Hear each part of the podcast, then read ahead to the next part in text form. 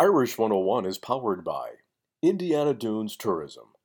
For information about Indiana's national park, visit indianadunes.com. Notre Dame's game in Winston-Salem, North Carolina against Wake Forest, scheduled for Saturday, December 12th, has been canceled. This is based on a press release from the ACC Conference and based on the recommendation from the conference's Athletic Director Football Subcommittee.